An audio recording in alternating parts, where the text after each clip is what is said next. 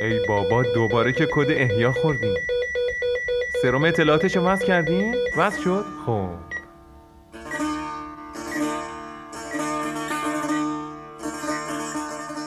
سلام به سروم اطلاعات خوش آمدید. ما اینجا قراره به سوالاتی که تو مطب و بیمارستان بی پاسخ میمونه جواب بدیم. من سید عرفان مجیدی دانش آموخته دانشگاه علوم پزشکی اصفهان هستم. برنامه امروز که در خصوص مسائل روانپزشکی در سرطان پستانه با حضور مهمان عزیزمون جناب دکتر شربافچی خیلی برنامه خوبی شد. در حقیقت میشه گفتش که این برنامه آخرین برنامه از پکیج سرطان سینه سرم اطلاعاته. و خب می‌دونیم که اصطلاح علمی و درستش سرطان پستانه. و خب این خیلی استفاده نمیشه. به همین خاطر ما اسم پکیج رو پکیج سرطان سینه قرار دادیم. اما واژه درستش سرطان پستانه این برنامه رو ببینید چون به نظر من یکی از بهترین قسمت های این پکیج بود و چون یکی از پر استفاده ترین هاش هم بود ما ترجیحمون بر این شد که به صورت رایگان منتشرش کنیم. این برنامه رو ببینید و بشنوید و استفاده کنید. در انتها هم در خصوص نحوه استفاده از سایر قسمت ها توضیحات بدم انشاءالله که برنامه براتون مفید باشه. بفرمایید.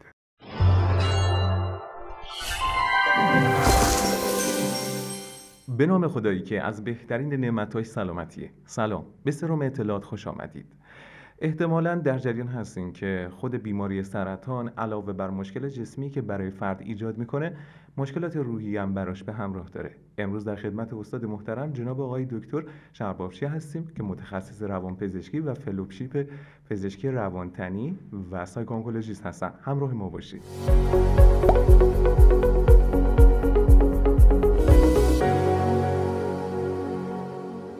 خیلی خوش آمدین استاد. سلام عرض می‌کنم خدمتتون. اگر تمایل دارید با شنوندگان و بینندگان سلام عرض کنید سلام. خیلی متشکرم.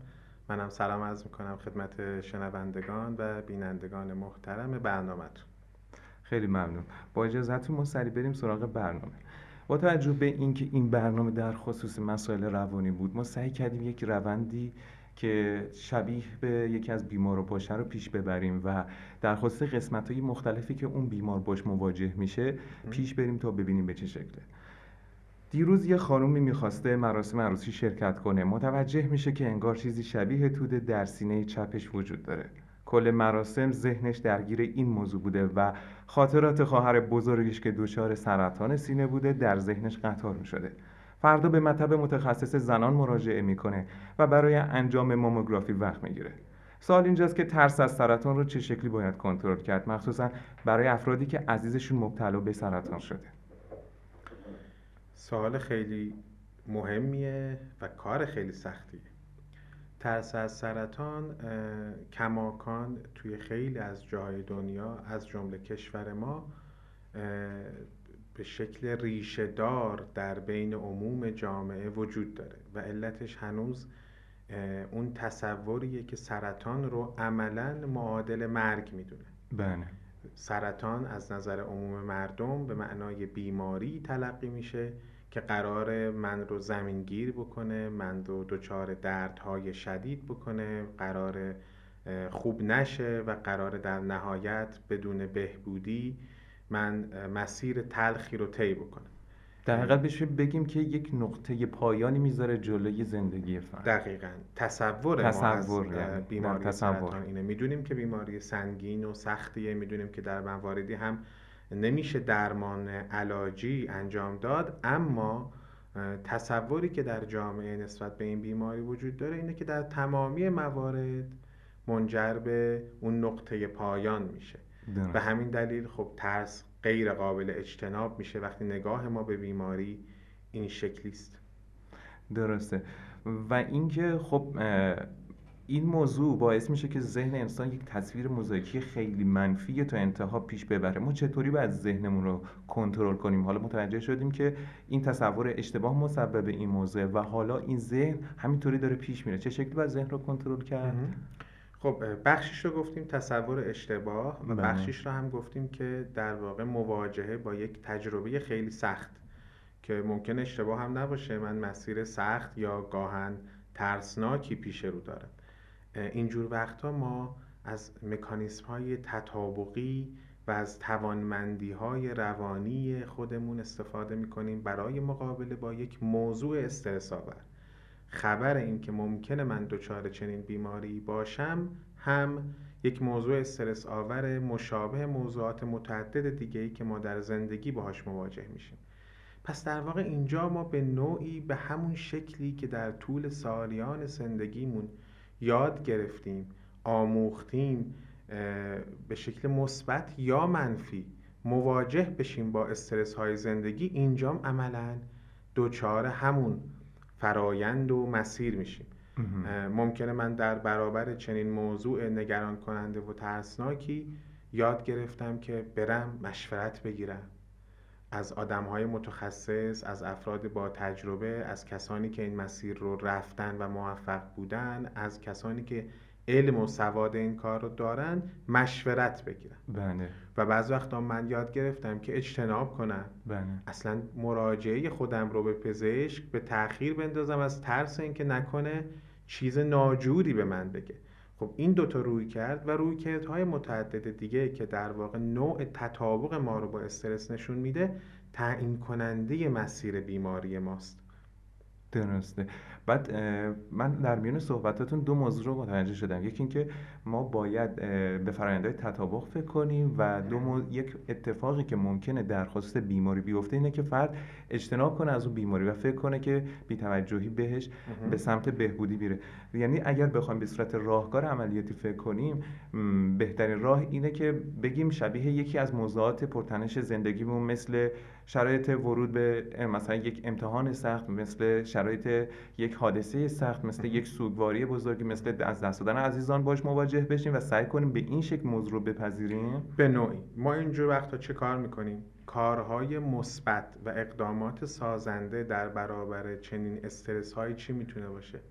اول این که من از افراد نزدیک خانوادم یا دوستانم کسانی که می‌تونم در این جور موارد ازشون کمک بگیرم خواهش کنم که همراه من باشن توی این مسیر.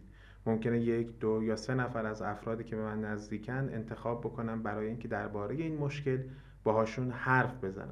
حرف زدن با این افراد برای دریافت حمایت عاطفی و همراهیه. اما در کنارش من باید مشورت بگیرم از افراد متخصص امر. در خصوص نحوه مواجهه با این مشکل که ممکنه حالا به تشخیص بیماری بدخیمی مثل سرطان هم منجر بشه. در کنارش ممکنه من لازم باشه که به نوعی مکانیسم ها یا به نوعی روش هایی که می‌تونه به آرامش من کمک بده رو استفاده بکنم. مثل تکنیک های آرامسازی مثل دوری از تنش های دیگه که تو اون شرایط ممکنه حال روانی من رو نامساعدتر بکنه و الان لزومی نداره بهش بپردازم و تمرکز روی مشکل اصلی که الان برام پیش آمده. پیش آمده. درسته. خیلی من حالا باز پیش میریم ببینیم این بیمار چه کار می‌کنه. این خانم بعد از طی مراحل تشخیصی که چند روز گذشت بالاخره آماده شد که به اتاق عمل بره. نگرانی اتاق عمل با نگرانی های آینده بیماری همراه شده. سعی بر حفظ روحیه می‌کنه و بعد از عمل همزمان که درد محل زخم جراحی رو داره ذهنش دچار سوالاتی میشه. اولین سوالی که فکر می‌کنم باهاش مواجه شده و به ما منتقل کرده این بوده که اگر به خاطر عوارض دارویی موهای سرم ریخ یا پوستم تغییر کرد چه کار کنم؟ یعنی مراحل بعدی و عوارضی که در حین درمانی تو این مرحله شکل جدیتری رو از نگرانی به خودش می‌گیره و در این زمان باید به چه شکلی باش مواجه بشه. خب در قسمت قبلی گفتیم آماده سازی کنه از تکنیک های آرامش سازی برای خودش استفاده کنه. تو این مرحله هم باید همون تکنیک ها رو بهتر و بیشتر انجام بده یا راهکار دیگه ای هم هست؟ خب. الان شما به موضوعی اشاره کردید که در واقع حالا مواجه میشه فرد با تشخیص. و قرار مسیر درمان رو طی بکنه. بله. اول از همه باید بدونیم که شیوه مواجه شدن ما با چنین تشخیص خیلی مهمه.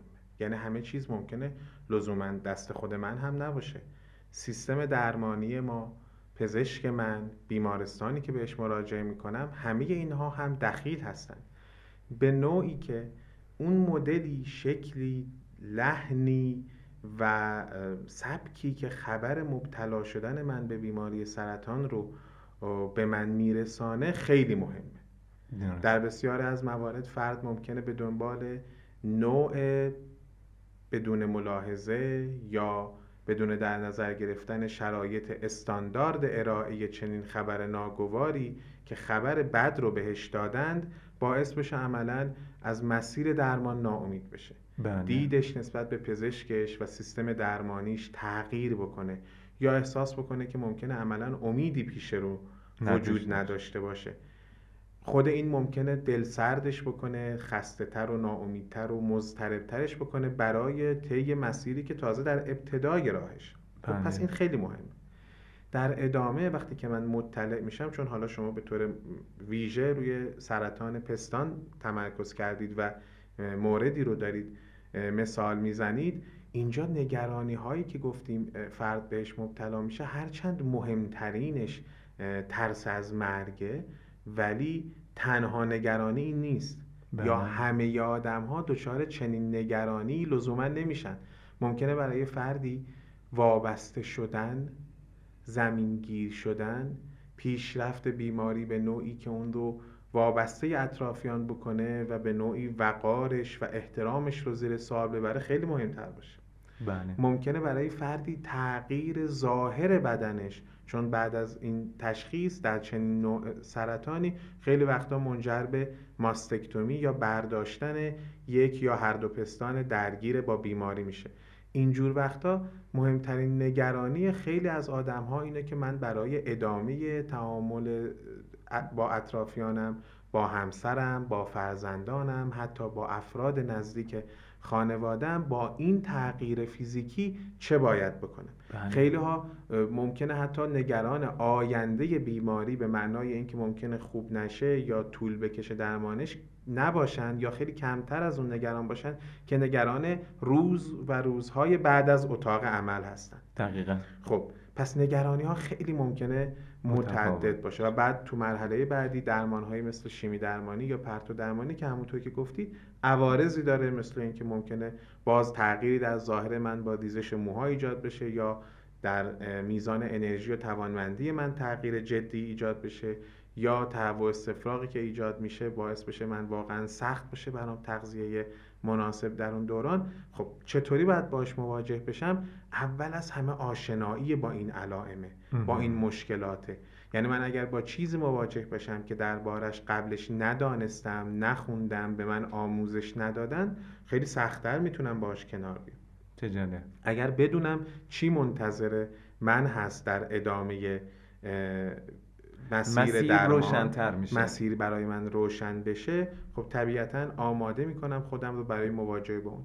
برای مثال خیلی وقتا هست که بیماران وقتی که می‌دونیم که ممکنه شیمی درمانشون با احتمال خیلی زیادی منجر به ریزش مو بشه از الان بهشون آموزش میدیم که تو می‌تونی منتظر نمونی تا موها تکه تکه و خورد خورد بریزه و ظاهر ناپسندی از نظر خودت ایجاد بکنه می‌تونی موهاتو در ابتدای مسیر درمان یا وقتی که احساس می‌کنی ریزش مو شروع شده کاملا کوتاه بکنی. بله. می‌تونی از پستیژ کلاه‌گیس یا وسایلی که امروز هست برای جایگزینی موی طبیعی به راحتی استفاده بکنی. پس اگر با یک نفری که تو این زمینه اتفاقا توی خود بیمارستان ها ممکنه این مشورت داده باشه تو مطب پزشک مشورت داده باشه افرادی که تجربه این کار رو دارن اگر که بدونه این عارضه وجود داره و این عارضه رو میشه به شکلی مدیریت کرد خب براش آماده میشه. بله. خیلی عالی. پس در ابتدا آگاهی کمک کننده است برای مواجهه با اون اتفاق و در قسمت دوم کسانی که قبلا تجربه ای داشتن و تجربه مثبتی بوده رو از تجربهشون استفاده کنن. و افراد متخصص. و افراد متخصص. در زمینه که عرض کردم خدمتتون ممکنه فرد دچار نگرانی در خصوص ظاهر بدنش بشه بعد از جراحی اینجا ممکنه لازم باشه که خودش اگر ازدواج کرده همراه با همسرش بله. تحت درمان توسط یک روانشناس متبهر در زمینه موضوعات جنسی یا موضوعات مربوط به ظاهر بدن یا موضوعات مربوط به ارتباط دو نفره قرار بگیرن. بله. حتی مواقعی آموزش قبل از جراحی یا بلا فاصله بعد از اون قبل از اینکه مشکلات شروع بشه پیشگیری می‌کنه از بسیاری از مشکلاتی که افراد باش مواجه میشن و ممکنه حتی براشون خوشایند نباشه یا روشون نشه یا دلشون نخواد که دربارش حرف بزنن. اما مشکل حل نمیشه مگر اینکه دربارش صحبت بکنن در میون بزنن با یک فرد متخصص. کاملا صحیح.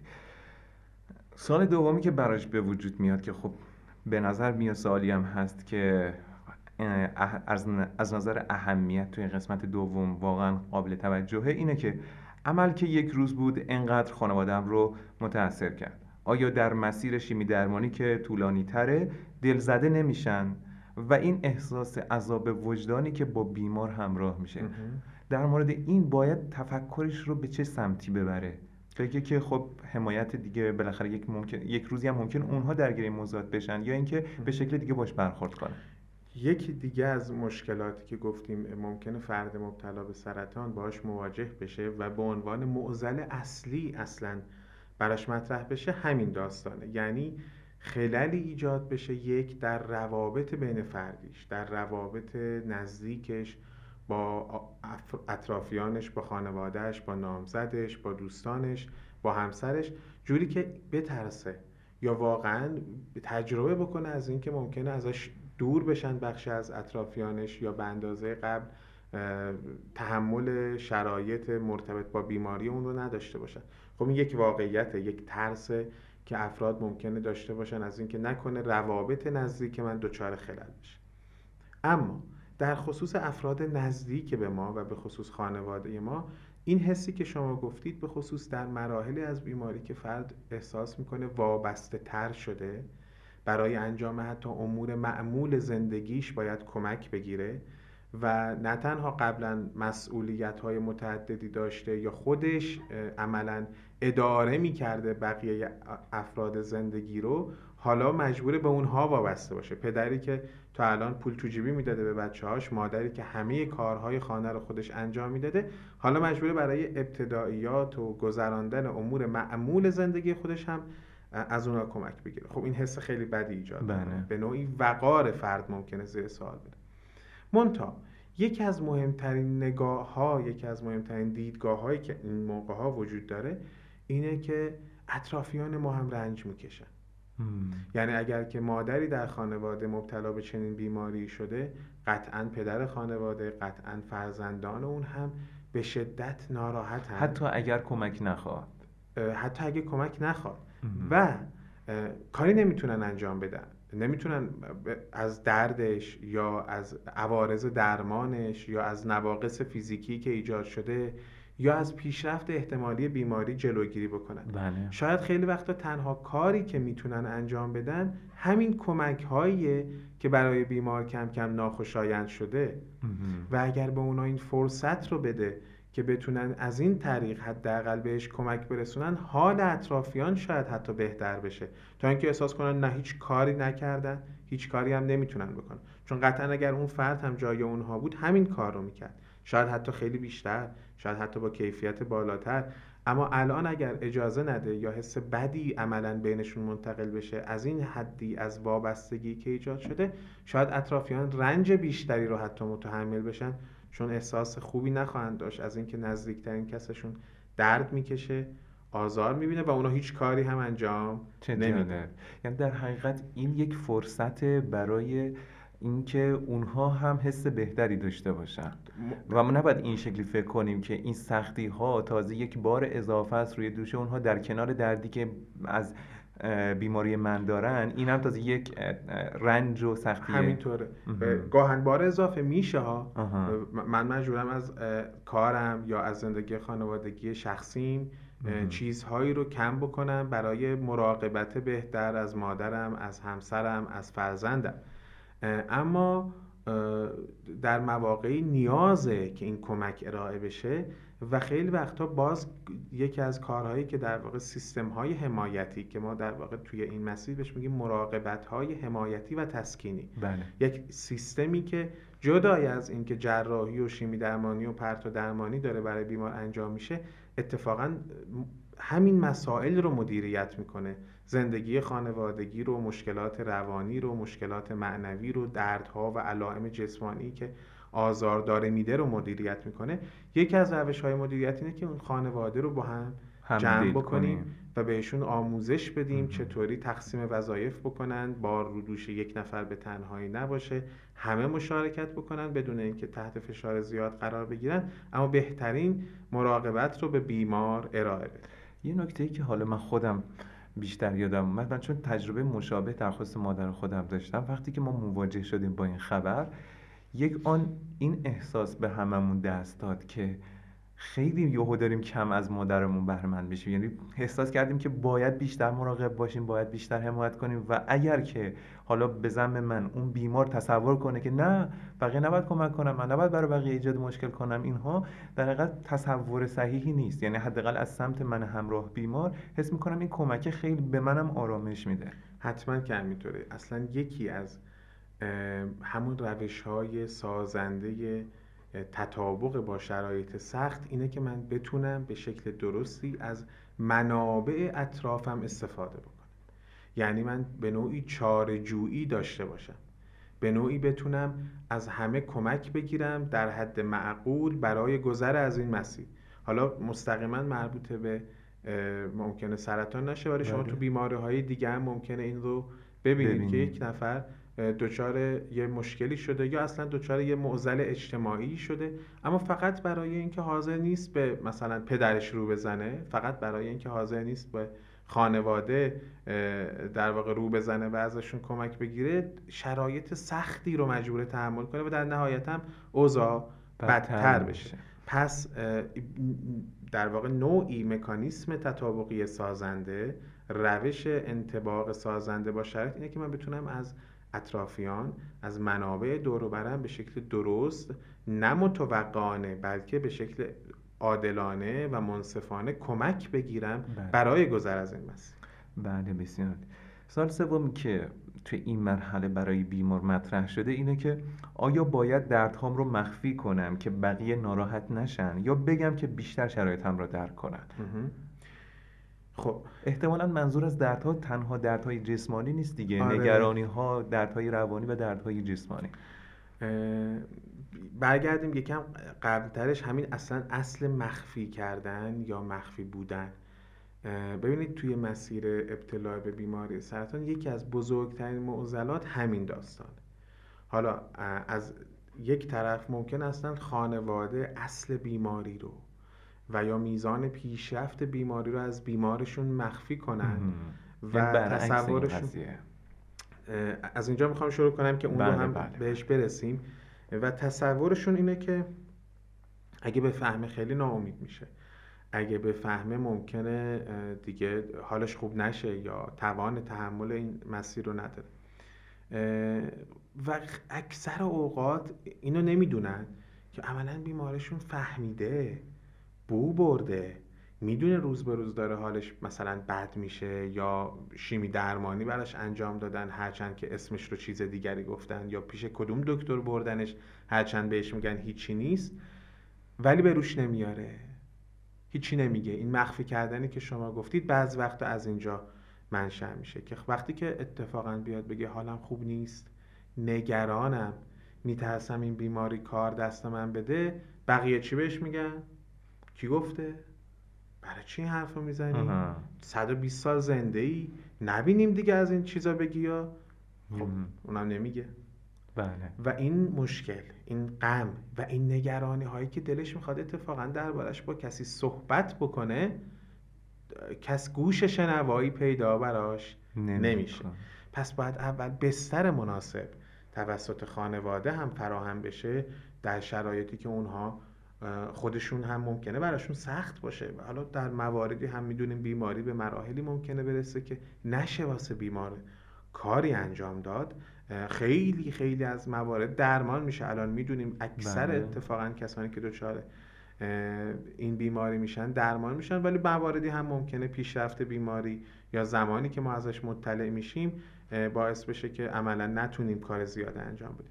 خب اونجور مواقع خانواده اگر آمادگی پذیرش غمها ناله ها یا درد و دلهای بیمار که همراه با حس ترس و نگرانی نداشته باشند به نوعی عملا خودشون رو هم دور می‌کنند از فضای صحبت و بیمار ما عملا در تنهایی به سر, به سر می‌بره. پس باید این فرصت براش فراهم بشه. مواقعی دیگه هست که مخفی شدن مخفی کردن به خصوص تو همون زمینه درد که گفتید برمیگرده به اینکه بیمار فکر می‌کنه این نشانه ضعفه. این نشانه اینه که من تحملم رو از دست دادم من توانمند نیستم من دیگه آماده دریافت درمان نیستم و خب این هم تصور غلطیه.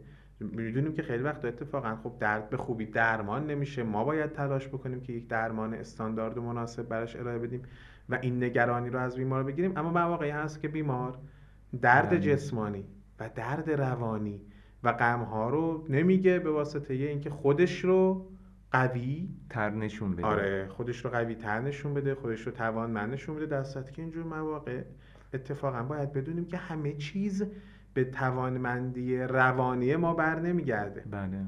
خیلی وقت ما فکر می‌کنیم که توانمندیم می‌تونیم با همچین مسئله کنار بیایم و واقعا هم داریم کنار میایم. اما شیمی درمانی خودش عوارضی داره که باعث بیقراری میشه. باعث بیخوابی میشه. باعث اضطراب میشه. با اینکه من واقعا ترسی از خود شیمی درمانی ندارم یا درباره مسیر بیماری همه چیز برام روشنه. آماده اتفاقات پیش رو هستم. ولی عوارض جسمانی بیماری عوارض جسمانی درمان نمی‌گذاره که من شرایط روانی پایداری داشته باشم. حتی بعضی از انواع سرطان هستند که قبل از اینکه علائم خود بیماری سرطان به شکل حالا درد یا مشکلات دیگه خودش رو نشون بده خودش رو با افسردگی نشون افسردگی که بدونه که اون فرد بدون اصلا سرطان داره به خاطر تغییرات داخل بدن تغییرات بیولوژیک تغییرات در واقع نوروترانسمیترهای داخل مغز ممکنه من دچار اختلال افسردگی بشم بدون که حتی بدونم چرا. بدونم بیماری هم در درونم هست. پس بخشی از مخفی کردن همین یه بخش دیگه هم مواردیه که فرد ممکنه اعلام درد به خصوص درد جسمانی و نشانه از این ببینه که به درمان پاسخ نداد. و پزشکش این تصور رو بکنه که بیمار تحمل داروی قوی تر رو ممکنه نداشته باشه و به نوعی درمانش رو تقلیل بده یا متوقف بکنه چون که انگار خیلی بدنش ناتوانه برای تحمل چنین درمانی. این تصور هم خیلی شایعه که ممکنه فرد باعث بشه که عملا از ترس اینکه ناامید بشن از ادامه درمانش مخفی کنه این درد رو. از اینکه نکنه فکر کنن که من دیگه توان ادامه درمان اصلی و در واقع شیمی درمانی سنگین رو مثلا ندارم. ندارم. چه جالب. ممکنه به علت اینکه خود این دردها بیشتر نشه صحبتش رو نکنه. یعنی مثلا اما خب خیلی سازگار نیست. بالاخره خود الانم داره درد می‌کشه. بیشتر همون قضیه است که توی درمان ناامید بشن و ادامه درمان منتفی بشن آره. البته اینی که شما گفتید به این شکل گاهن اتفاق میفته که ما یه مفهومی داریم که به غلط جا افتاده به عنوان اینکه مثبت فکر کن. اصلا به چیزای منفی فکرم نکن. اسمشو نبر اسمشو نیار. وقتی برای مواقعی هست که خب حالا این باز موضوع مفصل یه اشاره‌ای بهش می‌کنم ببینید ما در تمام این مسیر کمک ما به عنوان یک روانپزشک روانشناس یک همراه با بیمار اینه که اون به پذیرش برسه. پذیرش این که من دچار چنین بیماری هستم. که ممکنه مسیر سختی پیش رون باشه.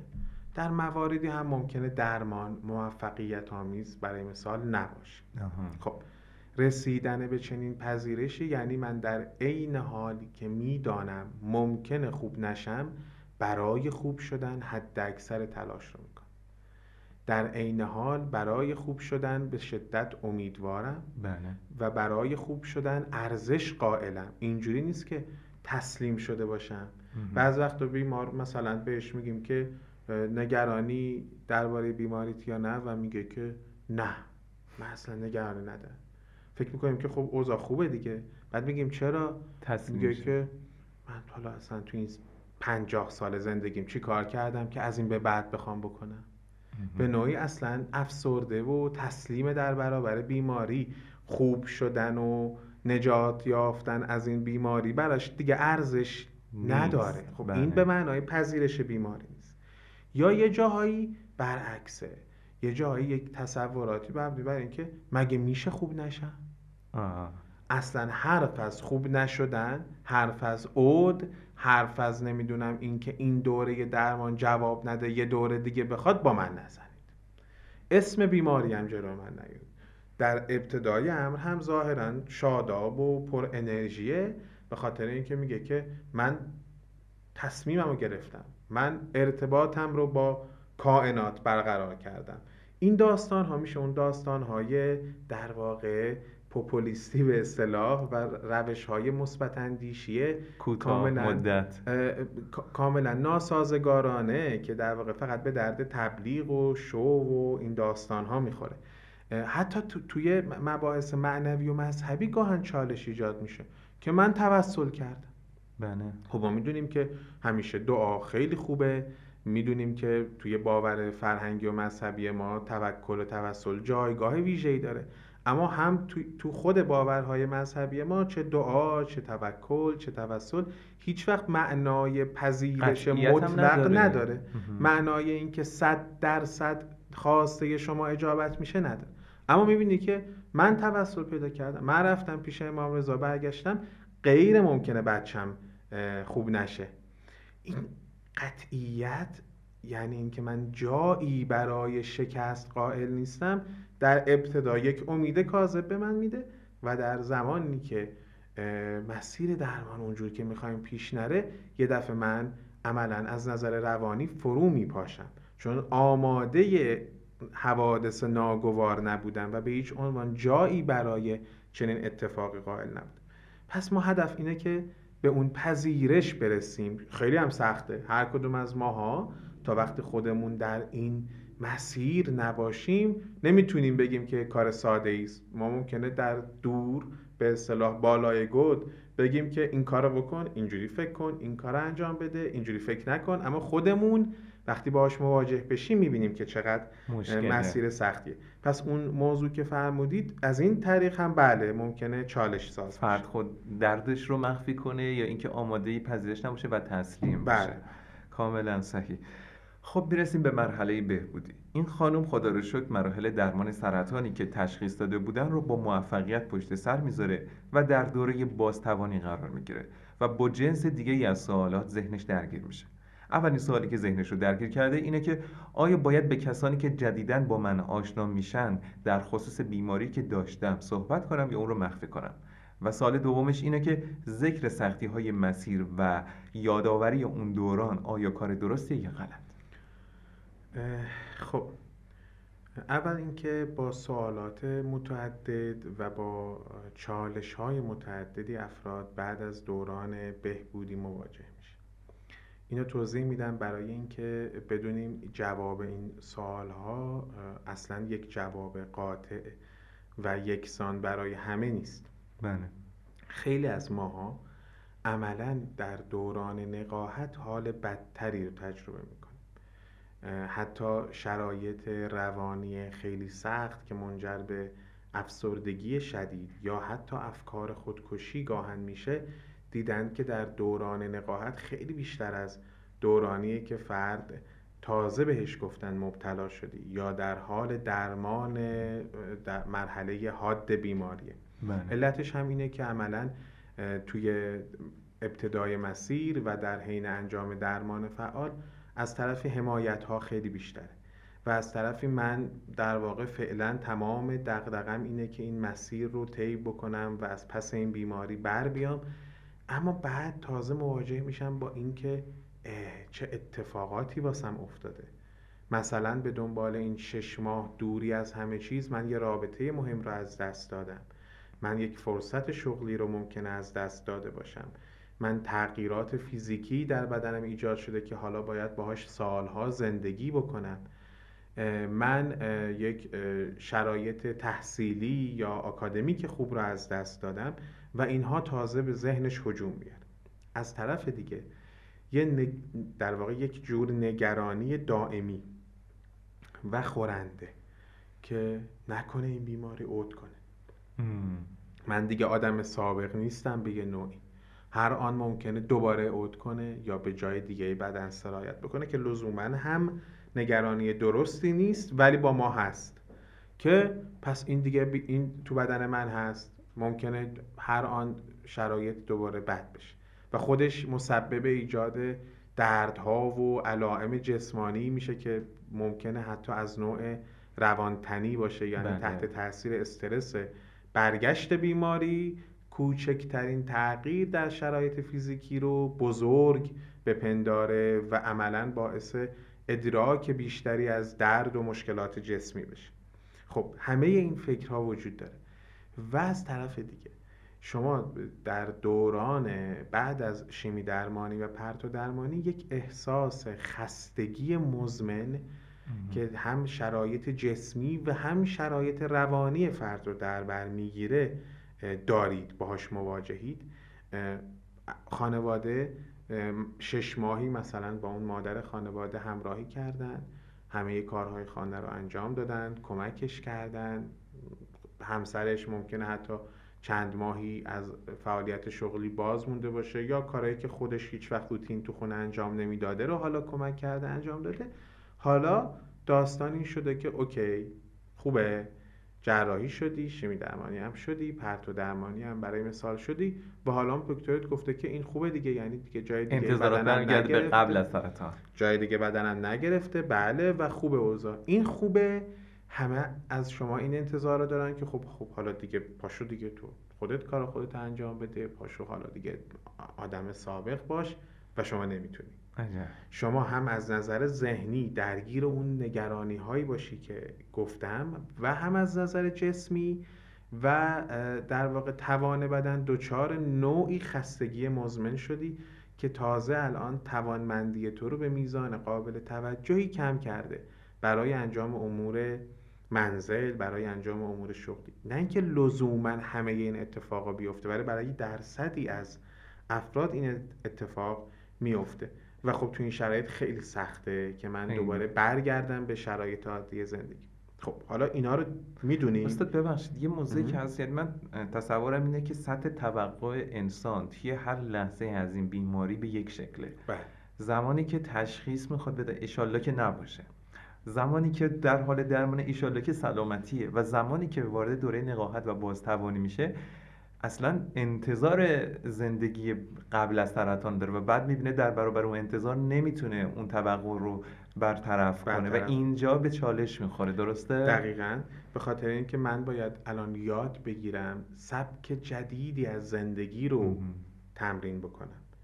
هم از نظر سالم زیستن هم از نظر الگوهای رفتاری که قبلا داشتم و ممکنه برای شرایط جدید من مخرب باشه و هم از نظر تقسیم انرژی و توانمندی فیزیکی و روانیم متناسب با شرایط جدید. بله. ممکنه من دیگه نتونم مشابه قبل همه کار انجام بدم. باید تعدیل بشه میزان فعالیت های من یا اولویت بندی بشه کارهایی که در طول روز, در طول روز باید انجام بدم. خب گفتیم همه اینها وجود داره بله. و حالا در چنین شرایطی من باید ببینم که آیا بهترین انتخاب واسه من اینه که برم تو جمع کسانی که مشابه من بودند و بیماری مشابه من رو تجربه کردن و با اونها صحبت بکنم خب ما گروه های خودیاری به این منظور داریم که افرادی که تجربه یکسانی داشتن دور هم جمع میشن به شکل هفتگی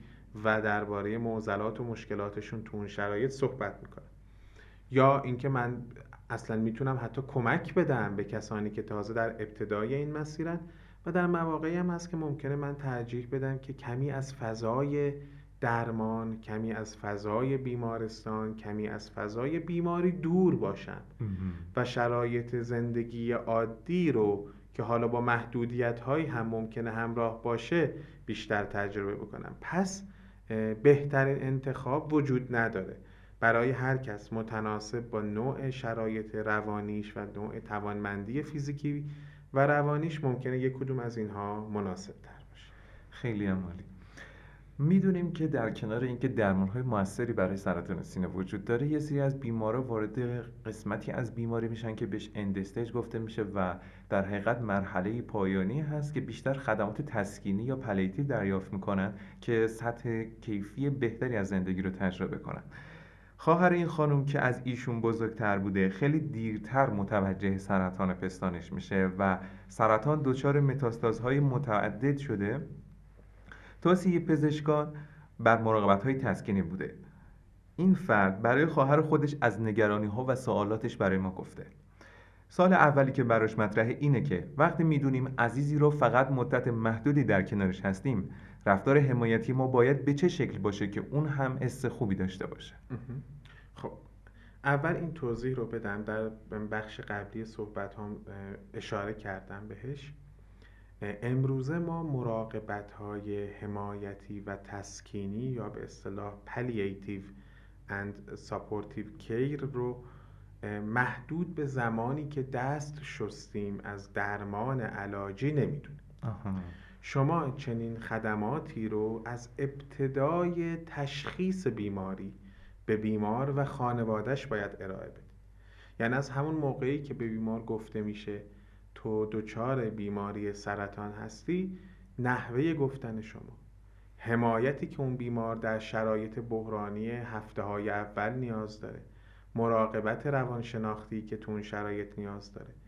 کنترل علائم فیزیکی و عوارض درمان که در شرایط درمان حاد ممکنه لازم باشه. همون بازتوانی فیزیکی که ممکنه از همون ابتدای درمان هم شروع بشه و بعد از پایان درمان نیاز داشته باشیم حتی با وجود درمان کامل. بله. و خیلی از خدمات دیگه شامل در واقع خدمات حمایت تسکینی میشه که از ابتدا شروع میشه. ولی طبیعتا اگر دچار بیماری شده باشیم که علاج ناپذیر باشه در ماههای پایانی این بیماری تمرکز بیشتر از درمان علاجی بیشتر میاد روی در واقع درمان حمایتی و تسکینی و اون خدماتی که اونجا بیشتر کمک می‌کنه کیفیت زندگی بیمار و اطرافیانش بیشتر بشه درد کمتری تحمل بکنه و از عوارض بیماری کمتر رنج ببره. صحبت از حمایت بود. آهاره نقش خانواده توی این شرایط رو هم بخشش رو صحبت کردیم گفتیم اولین قدم اینه که بیمار بستر مهیایی داشته باشه برای درد و دل کردن. برای صحبت کردن درباره نگرانیهاش، ترسهاش، هاش خیلی وقتا بیمار اونقدر ممکنه شرایط بدی رو تجربه بکنه که آرزوی مرگ بکنه از اینکه من ترجیح میدم زودتر تمام بشه ولی رنج کمتری ببرم. بله. خیلی مهمه که ببینیم بیمار ما تو اون شرایط اون چیزی که می‌خواسته رو دریافت کرده و این حس بهش دست داده. یعنی آیا درد جسمانیش خوب کنترل میشه؟ آیا تغذیه مناسب داره؟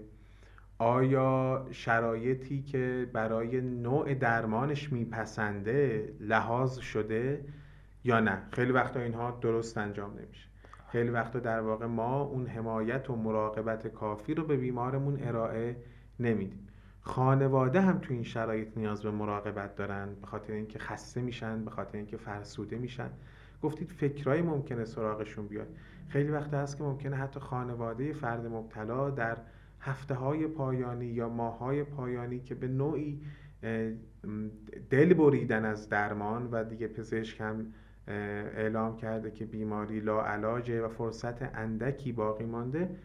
ممکنه از فرد خستگی دچار افکاری بشن که برای مثال ای کاش زودتر تکلیف بیمارمون معلوم می‌شد. و به دنبال چنین فکری به شدت عذاب وجدان می‌گیرن که من مادرم عمری از من مراقبت کرد ولی من مثلا چند ماه نتونستم تحمل کنم و دارم فکر می‌کنم که کاش زودتر بیماری تکلیفش معلوم شد یا فرزندم جگرگوشم دچار این بیماری شده و من خسته شدم و این فکرها میاد سراغم.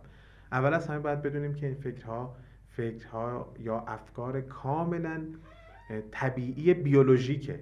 یعنی من به دنبال خستگی ذهنی و خستگی جسمی دچار چنین افکاری میشم.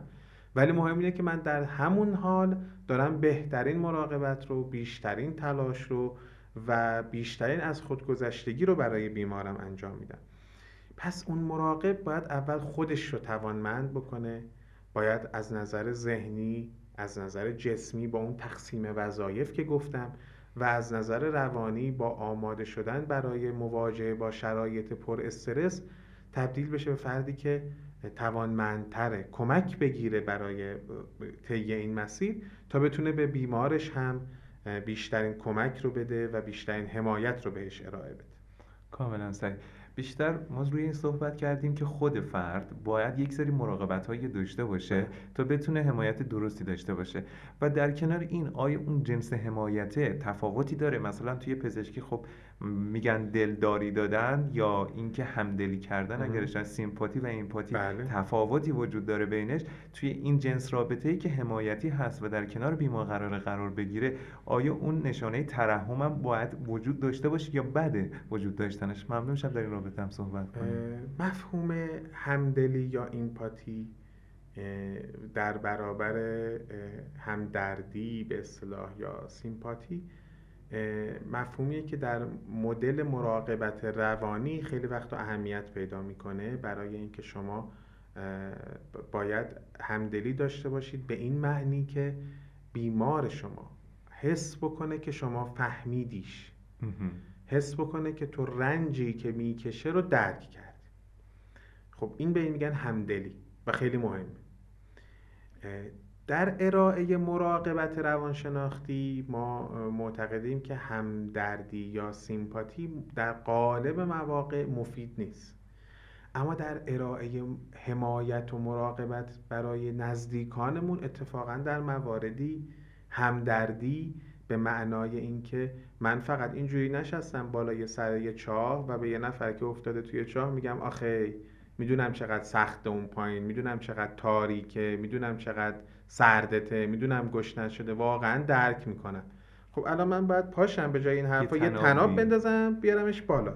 این میشه هم دردی این میشه اینکه من اقدام می‌کنم. خب میگم به عنوان یک روان درمانگر اینکه من به بیمارم کمک بکنم ارزشمنده اینکه در مرحله اول همدلی کافی پیدا بکنم ولی در واقع اولویت اصلی رو داره. بله. و بعد ببینم چه راهکارهایی برای کمک میشه بهش پیدا کنم. این یک تعریف از همدردی یه تعریف دیگه اونیه که شما میگید که گاهن استفاده میشه که من آیا ترحم به معنای واقعا همدردی و همدلیه. یعنی چی؟ یعنی اینکه من با اصطلاحاتی مثل حیوانی تفلکی بیچاره طرف رو خطاب بکنم یا حتی نگاه خاصی. آره یه نگاهی بهش داشته باشم که انگار ضعیف و ناتوان و در شرایط بده بدون اینکه در واقع اون اصلا این حس رو بگیره که من در درونم درکش کردم.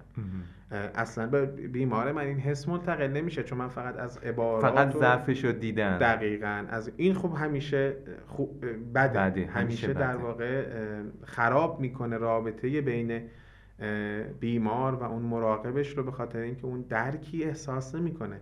و فقط به نوعی عجز و ناله میشنوه و عباراتی که ظاهرش زیباست اما عمقی نداره. پس اولویت اینه که درک درست صورت بگیره در عین حال کمک بشه به بیمارم در حدی که در توانمونه. اما معنیش این نیست که من خودم انقدر این قسمته که در واقع میگم می‌تونه رابطه چه بیمار و درمانگرش رو چه بیمار و مراقبش رو خراب بکنه. اینکه من خودم مستاصل بشم. یعنی بیمارم که گریه می‌کنه منم بشینم باش گریه بکنم. منم یه جوری خیلی وقتا بیمار میاد میگه بیمار یه سخت و کشنده ای هم داره. من مراقبم آروم می‌کنم. آره. میگه از بس شبا استرس منو داره من از استرس استرس کشیدن اون خوابم نمیبر پس این, این میشه اون همدردیه به معنای بد. بد. این میشه اون همدردیه در واقع نامناسب که مشخصا اون فرد به همدلی رسیده که می‌تونه چنین غمی رو انقدر درک بکنه که خودش هم انقدر بشکنه. ولی این شکستن به بیمارش کمکی نمی‌کنه. به بیمارش فقط اون همدلی کمک می‌کنه و اون همدردی به معنای کمک کردن برای خروج از مشکل نه به معنای گرفتن تمام احساسات منفی بیمار در خودش که منم حالا به همون اندازه میترسم منم به همون اندازه غمگینم منم به همون اندازه بیخوابم منم به همون اندازه دیگه کم کم ناتوانم. اونقدر که دیگه به درد بیمار خودم هم نمی‌رسم. خیلی عالی دست شما درد نکنه. فقط به عنوان سوال آخر این روند دیالوگایی که بین بیمار حالا چه در مرحله palliative یعنی منظورم end stage و چه در مرحله curative یا درمانی به چه شکلی باید تنظیم بشه؟ آیا در خصوص بیماری صحبت نکنن که گفتیم اشتباهه؟ چه حد از بیماری صحبت کنن؟ آیا در جریان تنش‌های دیگه خانواده قرار بگیرن که آره. گفتیم بهتر تنش‌های خانواده رو کمش کنیم؟ و کلا اتفاقاتی که ممکنه در دیالوگا بیفته رو اگه یک نگاه کلی بهش داشته باشیم فکر کنم برای بیمار خیلی مفید باشه. خب به چند تا موضوع اشاره کردید. یک موضوع اینه که من اصلا درباره خود بیماری چطوری با بیمارم صحبت بکنم. یه اشاره کردیم در ابتدای بحث که در مواقع این اشتباه صورت می‌گیره که اصلا نمیگی. اصلا اسم بیماری رو هم با بیمارمون در میان نمی‌گذاریم که در خیلی از موارد بیمار متوجه میشه ولی نمی‌تونه درباره قصه های صحبت بکنه. ببینید ما یه اصل کلی داریم متناسب با شرایط فرهنگی خودمون که خب در کشورهای غربی در همون ابتدا اول از همه به خود بیمار کاملا رک کل موضوع گفته میشه. الان توی کشور ما این کار انجام نمیشه و در واقع از آن طرف بام مخفی کاری میشه با اصطلاحات نا در واقع غیر دقیق بیماری ارائه میشه که بیمار متوجه نمیشه دقیقا این چیست و همون سرطان فکر می‌کنه یه چیز دیگه است و ممکنه مسیر درمان رو هم مختل بکنه. اما ما یه اصل کلی داریم. بیمار چی می‌خواد؟ تو مواقعی هست که بیماره ما همون ابتدا بو می‌بره که داستان چیه ولی خودش دلش نمی‌خواد که درباره جزئیات مرتبط با بیماری درمان یا ما بهش میگیم پیشاگهی یا پروگنوز یعنی اینکه عاقبت داستان چه خواهد شد صحبت بکنه. خب مسلما اگر ما به روش هایی که خب این در واقع تکنیک های روانشناختی رو هم در بر می‌گیره و از در واقع به خانواده این کمک رو میدیم. متوجه بشیم که بیمارشون دلش نمی‌خواد در این باره صحبت بکنه. دلیلی هم وجود نداره که ما وارد مباحث متعدد درباره این موضوع بشیم.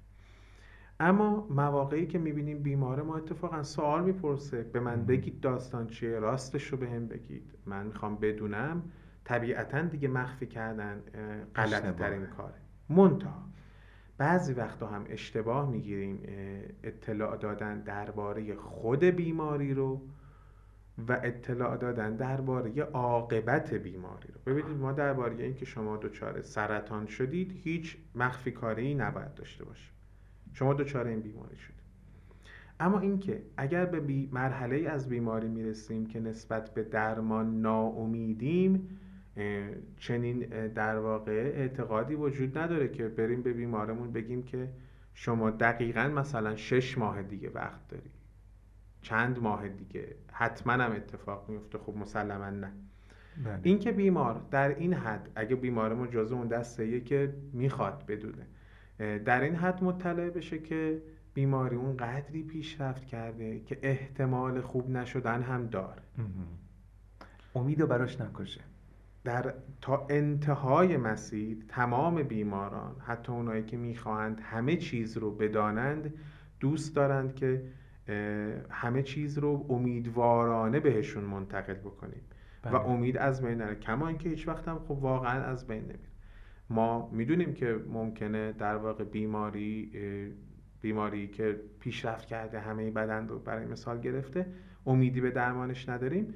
می‌دونیم که در موارد اندک و نادری خیلی بیشتر از آنچه ما فکر می‌کنیم هم ممکنه بیمار ما زنده بمونه بله. یا سر پا باشه حتی بله. پس هیچ چیز رو با قاطعیت و با صد درصد ما طبیعتا در پزشکی نداریم و نمی‌تونیم بگیم و به همین دلیل هم هیچ زمانی به فرد نمی‌تونیم بگیم یا هیچ قاطعیتی درباره خوب نشدن اما برای رسیدن به اون پذیرش باید بگیم که خب شواهد ما اطلاعات ما موارد مشابه قبلی نشون میده که شاید فرصت چندانی نباشه. یا شاید احتمال خوب نشدن خیلی بیشتر از خوب شدن باشه. اما بقیهش هم دیگه توکلمون به خداست. بقیهش هم دیگه هیچکس نمی‌تونه با قاطعیت تعیین تکلیف بکنه. پس این طرف داستان هم اینه که این ما به بیمار هیچ وقت به این صورت و با ناامیدی مطلق و با زمان بندی قرار نیست صحبت بکنه چون نمی‌دونیم واقعا. در خصوص خود تشخیص فرمودید به این شکل. در خصوص خود خانواده و دیالوگای درون خانواده چطور؟ و درباره دیالوگای درون خانواده خیلی موارد متعددی ممکنه بینشون پیش بیاد. یکیش اینه که بیمار مواقعی که می‌خواد درباره مرگ صحبت بکنه این فرصت رو بهش بدیم. بدیم؟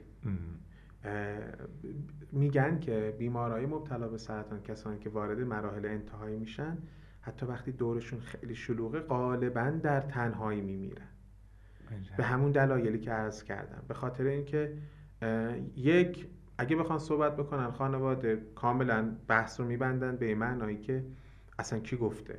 چرا اینجوری حرف می‌زنید کی گفته اینقدر ناامید باشه خب تموم میشه بحث یکی اینکه در مواردی که صحبت می‌کنن بعد ممکنه خانواده خودشون خب تحت فشار قرار بگیرن و بعد فرد می‌بینه که با بچهش با همسرش که صحبت کرد بعد اونا اشکشون سرازی شد یا حالشون بد شد ترجیح میده که دیگه در این باره صحبت نکن و بعض اینجا اتفاقا کی پناه بیمار میشه روان درمانگر که روان درمانگرش بره باهاش صحبت بکنه. و خیلی جالبه بدونید که خب اون روان درمانگری هم که در این مسیر کار می‌کنه و مدام با افراد مبتلا به سرطان برای مثال در مراحل پایانی زندگی کم کم خودش هم دچار چالش های وجودی میشه. ممکنه مدام این فکر بیاد سراغش که خب چرا واسه خود من پیش نیاد چرا برای نزدیکان من پیش نیاد؟ و به نوعی مکانیسم دفاعی انکار که در همه ما وجود داره برای جلوگیری از ترس از مرگ کم کم کنار زده میشه که نه می‌بینی که چند نفر رو تو این هفته از دست دادی. چرا بعدش خودت نباشی؟ بله. واسه همین خیلی تلخ میشه برای اون هم وقتی که می‌خواد با بیمار مدام با بیمارهای متعدد درباره این موضوع صحبت بکنه. و ممکنه اگه آدم خبره ای نباشه ناخداگاه بحث رو منحرف بکنه به مباحث دیگری.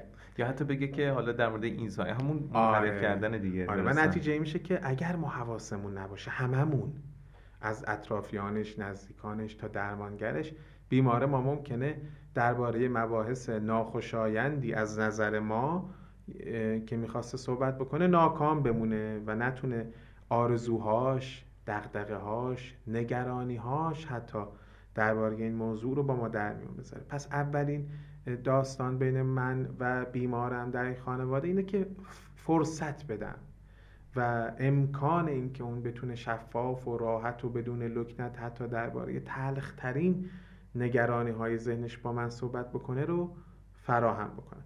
و بعد تلاش بکنم آن چیزی رو که خب طبیعتا در این شرایط برای اون خوشایند تره مهیا بکنم. بسیار و در مورد تنش ها چی؟ تنش هایی که در خانواده ممکن اتفاق بیفته در کنار بیماری. تنش ها ممکن اتفاق بیفته به چند شکل. یکی تنش هایی که بین خود اعضای خانواده بین مراقبین اون بیمار به خاطر سختی شرایط ممکن اتفاق بیفته یا در همون مسیر تقسیم وظایف ممکنه. این موضوع نقش پررنگتری پیدا کنه که اینجا ما در واقع همیشه پیشنهاد اصلیمون اینه که کمک بگیرن از مشاور خانواده از مددکار از روانشناس برای اصلاح اون ساختاری که الان شکننده شده.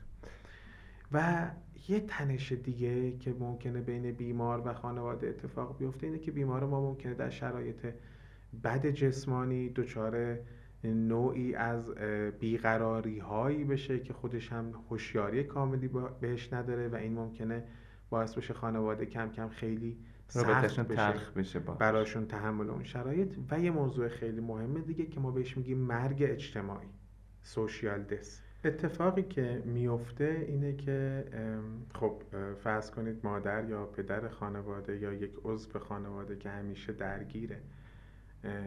حداقل بخشی از تصمیم گیری ها بوده دچار این بیماری میشه کم کم ناتوان میشه زمینگیر میشه گوشه خونه است. هنوز زنده است هنوز می‌فهمه و هنوز از با اطرافیان حتی ارتباط داره. منتها کم کم از معادلات خانواده حذف میشه. بله. کم کم تصمیم گیری های مهم بدون مشورت اون اتخاذ میشه کم کم. افراد خانواده برنامه ریزی هاشون رو ممکنه بدون در نظر گرفتن نقطه نظرات و دیدگاه های اون انجام بدن چون خب اون مشارکتی نمی‌تونه در عمل داشته باشه و حالا نظرش هم اگر قبلا خیلی مهم بوده حالا کمتر اهمیت داره. نتیجه میشه اون مرگ اجتماعی یعنی بیمار ما کم کم از روابط فعال خانوادگی به نوعی کنار گذاشته میشه به عنوان کسی که دیگه محجور و ناتوانه و این خیلی براش دردآوره. نوعی مرگ قبل از مردنه و اگر ما مراقب این داستان هم نباشیم که خیلی وقتا در واقع به شکل غیر عمد و از سر ناآگاهی خانواده اتفاق میفته شرایط سختی رو به بیمارمون تحمیل می‌کنیم در روزهایی که فکر می‌کنیم. دیگه دقدقش فقط اینه که بتونه کمتر سرفه بکنه کمتر درد بکشه یا آرومتر بخوابه. اما نه. تا لحظات آخری که بیمار ما هوشیاره براش تمام مسائل مهمه. اگر بخوایم سینمایی نگاه کنیم مثل این میمونه که فرد احساس نامرئی بودن بکنه. آره. و فکر کنه که خب دیگه اه اه از کنارم رد شد ولی منو ندیده دارن صحبت کنم ولی مزدان نظر نمی‌پرسن. و خب مطمئنا اتفاق قشنگی نیست. آره. و خب حالا تو نامرئی بودن به نوعی می‌دونه که نمیبیننش اما اینجا خیلی درد می‌کشه. آره. می‌بینه که میبیننش ولی نادیدش می‌گیرن و در خصوص تنش‌های اقتصادی که ممکنه به وجود بیاد چه اتفاقی باید رقم بخوره؟ خب این یکی از مهمترین مشکلات همه جای دنیا و خب حالا تو کشور ما با شرایط سخت فعلی که رنگ تر هم میشه تأمین هزینه های درمان غالبا مشکل سخته حتی برای خانواده هایی که زندگی خوب یا متوسط رو به بالا دارند هم تأمین هزینه های کامل درمان غالبا امکان پذیر نیست. چند نکته مطرح میشه. یکی اینه که ما باید بدونیم که خب بعضی وقتا توی سیستم حمایتیمون بیمار ما یه کار گر روزمزده که در واقع الان دغدغش فقط این نیست که پول شیمی درمانیش رو تهیه کنه. دغدغش اینه که اون روزی که میاد شیمی درمانی شب نون نداره که بخوره. بله. و خب اینجا سیستم های حمایتی لازمه که قدرتمند و جدی وارد عمل بشن. خب کارایی شده ولی حتما که کافی نیست. نکته بعدی تو ساختار خود خانواده هست. دو تا نکته مهم پیدا میشه. یکی اینه که ما ممکنه یه خانواده ای در شرایطی مجبور به تصمیم گیری سختی بشن. برای مثال پزشک اعلام کرده که دیگه درمان موثر نخواهد بود. ولی یه داروی خیلی خیلی خیلی گرون قیمتی هم هست که از فلان جا تهیه بشه به قیمت اینکه شما منزلتون رو بفروشید ماشینتون رو بفروشید و شاید مثلا ده درصد پنج درصد چند ماهی شانس زندگی بیشتر بده خب اینجا دچار نوعی چالش اخلاقی یا احساسی خانواده میشن که خب حالا این عزیز ماه اگه 6 ماه هم به طول عمرش اضافه میشه یا اگه 5 درصد هم فقط شانس هست من همه زندگیمو می‌ذارم. ولی واقعیت اینه که توی مسیر طب تسکینی و مراقبت های حمایتی و تسکین یکی از مهمترین کمک هایی که به خانواده میشه دسیژن میکینگ یا تصمیم گیریه. که من تو این شرایط اگر تمام زندگی یک خانواده چند نفره رو برای امیدی که درصدش خیلی خیلی خیلی ناچیزه از دست بدم و بعد بیمار رو هم از دست بدم اون موقع یه خانواده آشفته هم بعد از اون خواهد بود که بله. زندگی برای بقیه ممکنه خیلی خیلی سخت بشه. گرفتن چنین تصمیماتی ممکنه خانواده رو دچار چالش بکنه و نیاز به حمایت داشته باشن. و در مواقع خب این سختی ها و این فشارها ممکنه باعث بشه ما به نوعی مستقیم یا غیر مستقیم به بیمار منتقل بکنیم که هزینه زیادی برای تو شده یا توان خانواده کمتر از اینه.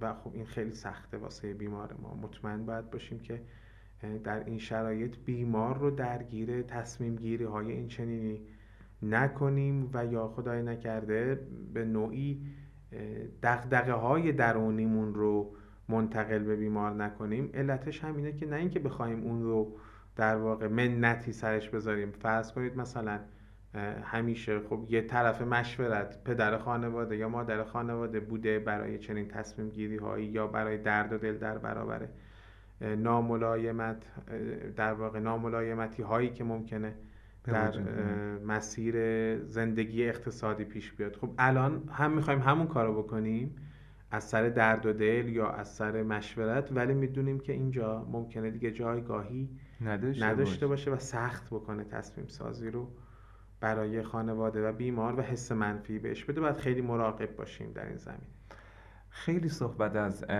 طب تسکینی و حمایتی کرده توی ایران حالا نمی‌دونم چه شهرهایی اصلا این امکان برای بیمار وجود داره و کلا چه ساختاری رو تو کل کشور برای موضوع طراحی کردن؟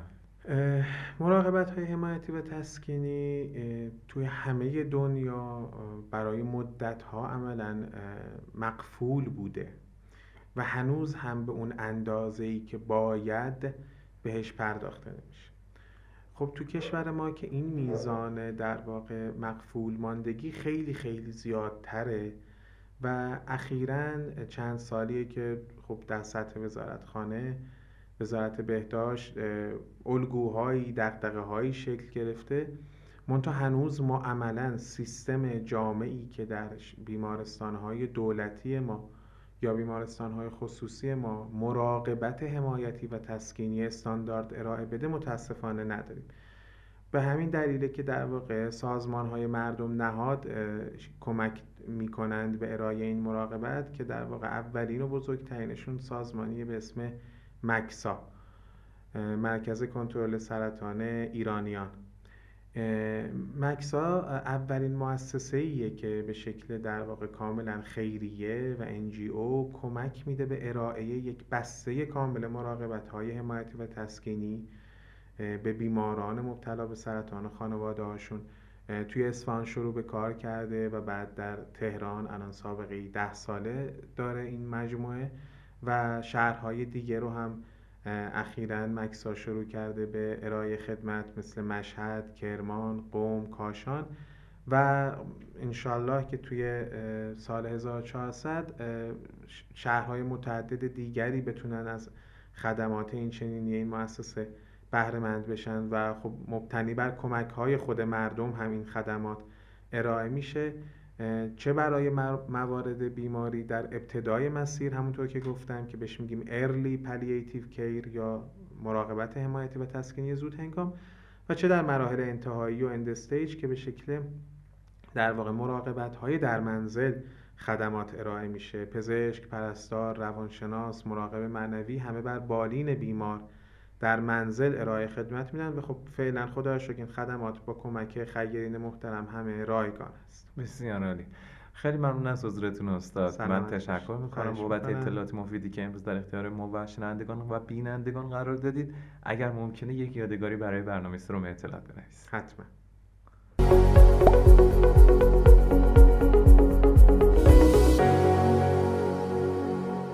خیلی ممنون استاد زحمت کشیدین. اگر ممکنه برای شنوندگان این برنامه بخونینش. خواهش می‌کنم. من برای شما و شنوندگان عزیزتون زندگی پربرکت سالم و پر انرژی آرزو می‌کنم. انشالله که در پناه حق موفق و شاد باشید. خیلی ممنون از شما. خدا نگهدار شما. خدا, خدا سلام علیکم. پکیج سرطان سینه که خب دو تا قسمت ابتدایی و انتهایش رو به صورت رایگان دریافت کرده که در حقیقت یک پکیج پنج قسمتیه که شامل درد مزمن نوروپاتی تورم دست لنف ادم تغذیه ژنتیک و همچنین بحث های روانپزشکی در سرطان سینه است. شما می‌تونید با مراجعه به سایت سروم اطلاعات در قسمت پکیج سرطان سینه این محصولات رو خریداری کنید. کافیه که قسمت خرید برید و بعد از خرید license license اسپات پلیر رو دریافت کنید و در نرم افزار اسپات پلیر که چه در گوشی های موبایل و چه در کامپیوتر قابل نصب برنامه رو با کیفیت بالا ببینید. هر کدوم از محصولات پکیج شامل مصاحبه تصویری، مصاحبه صوتی، خلاصه نکات متنی و خلاصه صوتی نکات اون برنامه رو شامل میشه. از این پکیج استفاده کنید و انشاءالله که هر روز حالتون بهتر باشه. آگاهی در درمان موثر است.